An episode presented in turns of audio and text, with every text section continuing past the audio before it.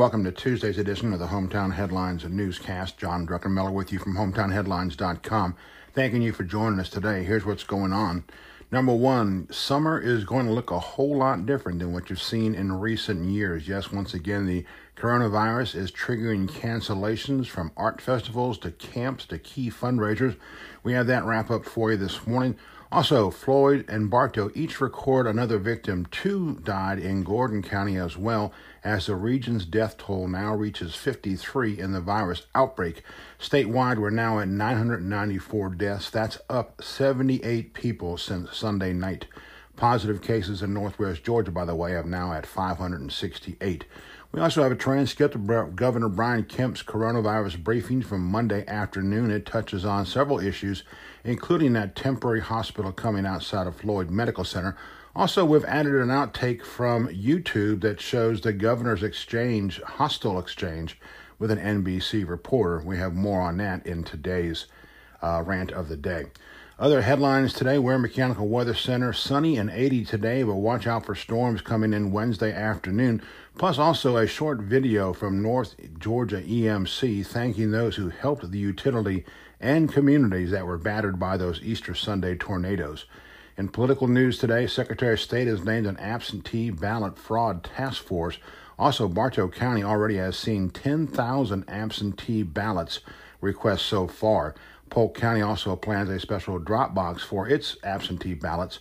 In Buzz today, attorney Stephen Chumler has joined Brumlow, Corwin, and Della Schmidt. Also, gas prices continue to drop. West End Elementary fifth graders have championed the spring stock market game. Obituaries today Florence Brooks Flo Anthony, Mrs. Brenda A. D. Bartolon, Mr. Robert Irwin Elrod, Mrs. Margie Tate Henry Gunter, and Nancy Hale Johnson, and Gina Lee Paris. Uh, from our dining section today, a final round of restaurant updates on who's dining in, who's carrying out, plus some public health restaurant inspection scores as well. One of them, by the way, has been granted for the Spires at Berry College. Other news today from our sports world, take a look at what's happening there. We do have updates on the tennis centers are back in operation. Indoor courts courts will open on Friday, by the way. Also, Berry College student athletes have been honored for their scholastic work. Model High's senior Brooke Roberts is to continue her education and volleyball career at Snead State Community College in Alabama. Also, the Fellowship of Christian Athletes Kent Howard has been named head coach of the Calhoun Middle School boys basketball team. Uh, that's in addition to some other appointments made by the Calhoun City Schools Board with new coaching hires. Okay, our rant of the day. This one's titled, I got to slow down to say this one. It's a kind of a tricky title. Quote, Nattering Nabobs of Negativism, end quote. Some of you may recall that. All right, what's going on today? One question that has been asked repeatedly since Governor Brian Kemp said it was okay for certain businesses to reopen starting last Friday and following up with the restaurants on Monday is this question Was it too soon? Decision came under repeated fire, even from Donald Trump, even though his administration had been fully briefed about the decision earlier and apparently raised no red flags. It even came up during Monday's Zoom powered Rome City Commission meeting. Hair salons, bowling alleys, tattoo parlors all deemed vital to get Georgia's economy moving again. Governor Brian Kemp even made an example of GEMA chief Homer Bryson getting groomed over the weekend and how the stylist told Homer that she had to reopen because she was in danger of losing her car. The governor used that one to say he's worried about people taking desperate actions in such situations. But the kicker was in the question and answer session following Kemp's briefing on where the state was as his shelter in place order ticks toward ending this coming Thursday night.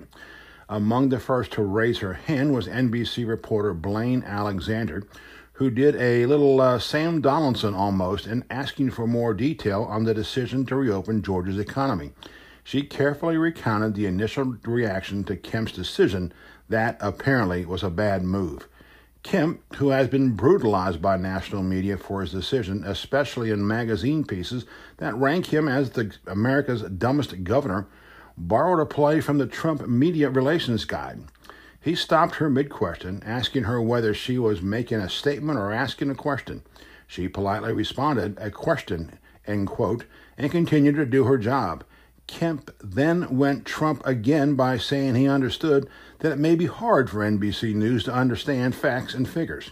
He went on to say he concurs with Trump that the media is trying to divide the governments and again drank from that White House Kool Aid. Unfortunately, that's not a good idea right now, especially with all this Clorox talk in the news. Anyway, on Monday, the day when another 78 Georgians would be pronounced dead from coronavirus, and as the state stands single digits away from a grim milestone of 1,000 virus fatalities, we discovered the real issue in all this. It's the media. It reminds us of then Vice President Spiro Agnew's one contribution to history, well, other than the obvious one, and that was calling the media the, quote, nattering nabobs of negativism, end quote.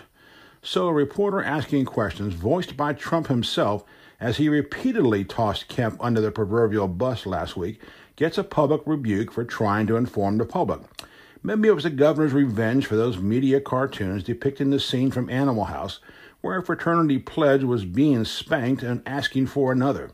Or maybe it was the outtake from the infamous shotgun toting Kemp ad back in the gubernatorial campaign with Jake sitting this, nearby.